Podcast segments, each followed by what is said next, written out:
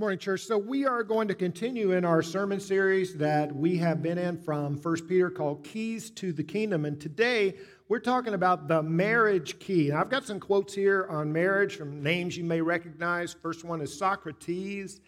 Socrates says, By all means, marry. If you get a good spouse, you'll become happy. If you get a bad one, you'll become a philosopher. Benjamin Franklin, keep your eyes wide open before marriage and half shut afterwards. Rita Rudner said, I love being married. It's so great to find that one special person you want to annoy for the rest of your life. And finally, Carol Burnett said, Some mornings I wake up grouchy, other mornings I just let him sleep in. so there you go. Some bad jokes about marriage. Thankfully, nobody rushed up on stage to slap me because I told a bad joke about marriage. Uh, so, want to say a couple things here. First of all, that we're going to call this the purpose driven marriage. I was looking at different Christian organizations. What do you say is the purpose of marriage? Like Focus on the Family, for instance. There's a lot of different answers, and I have to conclude there's no one purpose of marriage in the eyes of God, but so we're going to focus on what Peter has to say, and there are some purposes there in 1 Peter chapter 3. The other thing I want to say is about singles. About 40% of our congregation is not married, either never been married or widowed or divorced. And two things there. First of all, while it is certainly within the purposes of God, the will of God to be married or to desire marriage, uh, it is also perfectly within the will of God to be single. And there are advantages even to being a single Christian and serving the Lord in that state. Paul writes over in 1 Corinthians chapter 7, Paul says, Those who marry will have trouble in this life. No amens to that. I'm just not allowed to say amen right there. So don't worry about if you're single, that's fine. If you want to get married, that's fine. But whatever state we're in, it's, a, it's blessed by God. If a person who is single does decide to marry, the one instruction that Paul gives is make sure that person that you're going to marry is a Christian. He says this about widows whose husbands have died. They're free to marry anyone they want to, but he must belong to the Lord. But moving on, uh, basically, we've got two headings here. Peter says something for purpose driven wives and then something for purpose driven husbands. We're going to say two things for each. Before we get to what Peter writes, just a word of caution, a word of warning. I know how these things work. When the preacher types start teaching on marriage, then when he's dealing with the wives, who listens the hardest? The husbands. And when he's talking about the husbands, the wives are listening real hard so that the next time you have an argument, the husband can whip out those wife verses and beat on her, and the wife can get out the husband verses and beat on him. So we're going to start with the wives this morning. You husbands can tune out. You have my permission to take a power nap for about the next 10 minutes. Some of you already started. You don't even need my permission. But here we go. Two things for purpose driven wives. Number one, submission. Submission. 1 Peter 3 1. You wives, be submissive to your own husbands, so that even if any of them are disobedient to the word, they may be won without a word by the behavior of their wives as they observe your chaste and respectful behavior. And so I know this can be a trigger to some, but this is why I call this a purpose driven submission. Because it has a redemptive purpose. And Peter is addressing particularly those women who had converted to Christianity, but their husbands had not necessarily done so. He says one of the best ways to influence them is through our attitude, right? our character. It's like we just sang a song, the whole world needs to know God, make me more like Jesus. The world, there's a connection there between us being Christ like and their receptivity to the message of the gospel. And I think that's not only true in a wife husband relationship, that may be true in the majority of family relationships. If we're trying to influence a parent, if we're trying to influence a grown child or a sibling, there is a point at which scriptural arguments just become nagging. And I know that's another loaded word, but it causes the other person simply to become defensive. Whereas living as a Christian with a Christian attitude in our hearts breaks down defenses and makes person, a person more receptive. As someone has said, preach the gospel and if necessary, use words. And I think that's not true in all circumstances, but it is true in this particular circumstance. He continues for purpose driven wives. What does that submission look like? It looks like a beautiful spirit, beauty, verses 3 through 6. Don't let your beauty be merely external, braiding the hair, wearing gold jewelry, or putting on dresses. This is not Peter forbidding braiding hair. He's not forbidding jewelry because he says, or putting on clothes or putting on dresses. It's literally putting on clothes. Obviously, he's not forbidding women to wear clothes. And what he says there about dresses is also applicable to the braids, it's to the jewelry. He's simply saying, don't make this the focus of our efforts. It's fine for a wife to want to look her best for her husband. Not to be vain about that, make it the main focus. The main focus is what he says here the hidden person of the heart, with the imperishable quality of a gentle and quiet spirit, which is precious in the sight of God. For in this way, the former times, the holy women also hoped in God, used to adorn themselves, being submissive to their husbands just as Sarah obeyed Abraham, calling him Lord, and you've become her children if you do what is right without being frightened by any fear. Word gentle here is used of a, a, whore, a wild horse that's tamed and now is under control. It's came to be used of strength under control. The quiet spirit was one that did not have to retaliate. Now, this is not necessarily just speaking of an introverted character. An extrovert or an introvert can have the gentle and the quiet spirit. I want to look at the first marriage here, Adam and Eve, Genesis chapter 2, verse 18.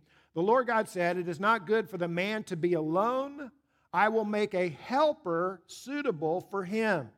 Now, these are arch- archetypes, right? How is Eve a helper suitable for Adam? The word that is used there for helper in the Old Testament original language is Ezer. E Z E R. And it was used most often as a description or a name for God. For God. God is the ezer, the helper. In Exodus chapter 18, Moses named his second son Eliezer. Eliezer. God is my helper. Why did he do that? He says this, Exodus 18:4. The God of my father was my help and delivered me from the sword of Pharaoh.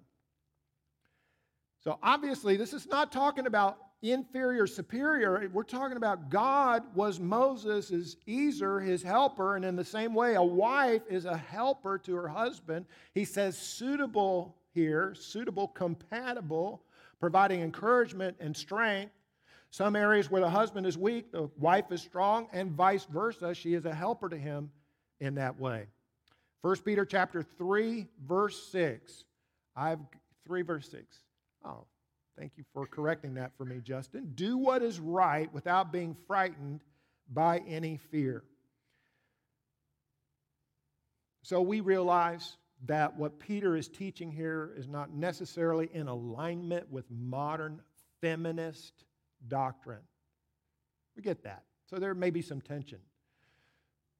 But surely by now, it's evident to everyone what the end game of modern feminist doctrine is, which is the total erasure of all differences between the sexes. That's the goal. That's what we're seeing play out in our society. And we must never accommodate biblical teaching to either social or scientific theory.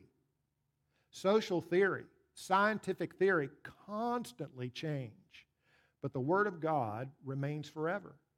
We simply have to decide what voice are we going to listen to when it comes to structuring our lives, the dynamics of our interpersonal relationships and our family. Are we going to listen to cultural influencers of the day, or are we going to listen to the Word of God?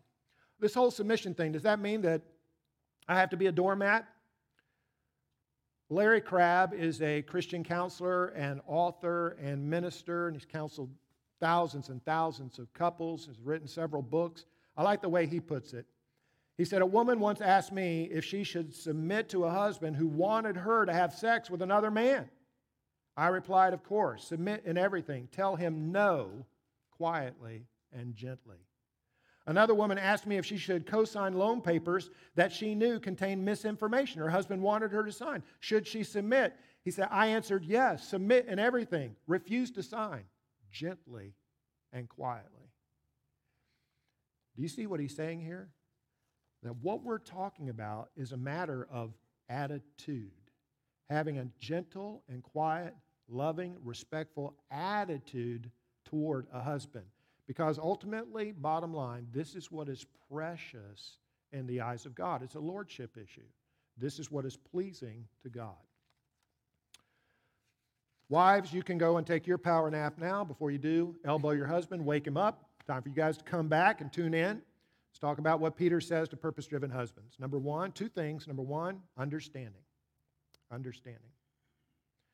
First part of verse 7 You husbands, in the same way, live with your wives in an understanding way, as with someone weaker, since she is a woman. The word here, understanding, is literally knowledge. He's saying, live with knowledge with your wives. What is that referring to? It's referring to a husband having the knowledge of how a marriage and a family is supposed to work in the eyes of God. Having that knowledge. That's what the husband is accountable for, to live with knowledge. You know, in that, that first marriage, Adam and Eve, when it went sideways in the Garden of Eden, God came down and began walking through the garden, and he's looking for the couple. He's calling out a name. Whose name was he calling?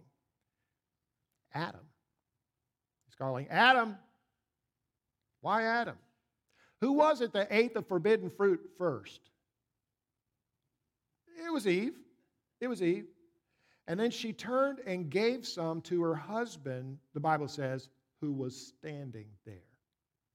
In other words, during that entire inter- interchange between Eve and the serpent, Adam was standing there saying nothing passively. And then he ate the fruit. And when God came down, he was looking for Adam because Adam was accountable for that marriage and that family. The word husband comes from the combination of two words house and band. House band, husband. The husband is the band that holds that home, that family, and that marriage together in the eyes of God. And he is accountable to God to understand, to have an understanding and a knowledge how this is supposed to work, how God expects it to work, and operate accordingly. And so then we naturally have to ask the question do I? Do we have that knowledge? Now, some, some, some men seem to come by this quite naturally. They're, they're just intuitively, they sense or understand how to be a great husband, how to be a great father, maybe they had wonderful role models. They've never cracked a book, they don't even have to read the Bible, they just get it. That's none of you men. All right, that's none of you men this morning. I'm going to make a recommendation. I mean, you're great men, above average. I heard a statistic last week the average man in America will not read one book this year. But not this church, because we're all above average by definition of being here. I want to recommend that men, we read a book, a Christian book, on biblical marriage and biblical family. That's what I want to recommend. And I have two to uh, show to you today and suggest. The first one is You and Me Forever by Francis and Lisa Chan. The second one is A Lifelong Love by Gary Thomas. I've probably read scores of books on marriage and on family.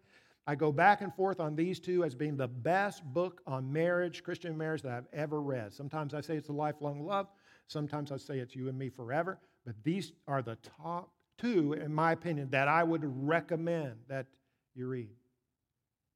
What, what authors like this are able to do? These are gifted authors. I think God has given authors like Francis Chan, Gary Thomas, and Lisa Chan, has given those to the church body at large.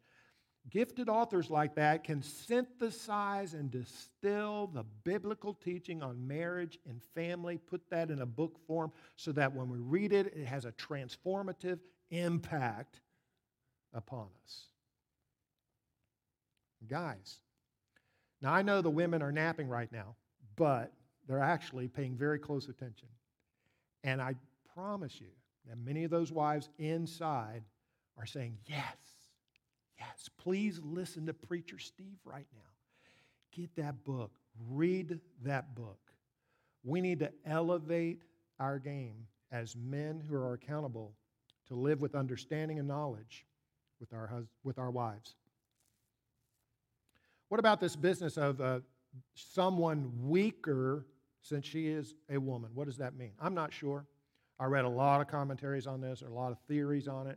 And maybe nothing more than recognizing the physical differences between men and women. Lia Thomas has certainly driven that home in our day and age. Why does Lia Thomas have all those championships in that record?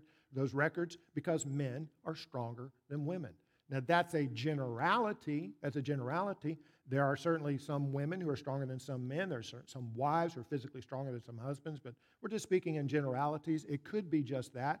I'm not going to dwell on it. I don't think it's that important, but I like what theologian Jack Cottrell has to say about it. He says this How must the husband fill this role of the stronger vessel? First, by rejecting the idea that he is the boss and the wife is his slave, by refusing to domineer over his wife and exploit her in any way. Such behavior is pure selfishness. Second, by devoting himself to unselfish care and concern for his wife, by providing loving leadership and protection like Christ has done for the church. In other words, he must see his wife as a weaker vessel in the sense of a delicate and precious vase rather than an old crock. There you go. That's Jack Cottrell. Second thing here this morning for purpose driven husbands is honor. Honor. Show her honor as a fellow heir of the grace of life so that your prayers will not be hindered.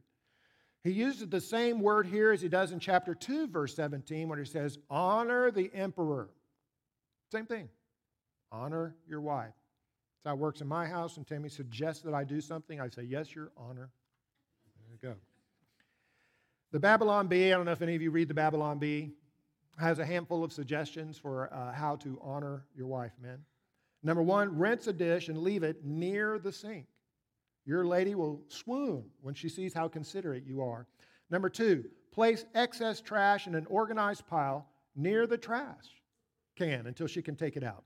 Number three, helpfully gather all the dirty clothes and passive aggressively place them in front of the washing machine. Whenever you do, don't actually put them in the washer. You'll probably do it wrong. Number four, leave her helpful instructions on sticky notes around the house so she'll know how to do things properly. You can add little hearts and X's and O's for extra romance. Number five, say helpful phrases when she's cleaning, like, My mom didn't do it that way. Wives love to learn new things from their mothers in law. What better way to pass on generational information? Number six, start the lawnmower for her. Use your big man strength to start the mower so she has more energy to mow the lawn. If you really want to drive her crazy, roll up your sleeves so she sees your big arms while you crank the engine. I like that one. Number seven, pick up your feet while playing Xbox so she can vacuum underneath them. Invest in your marriage and do it without being asked. All right, Babylon Bee.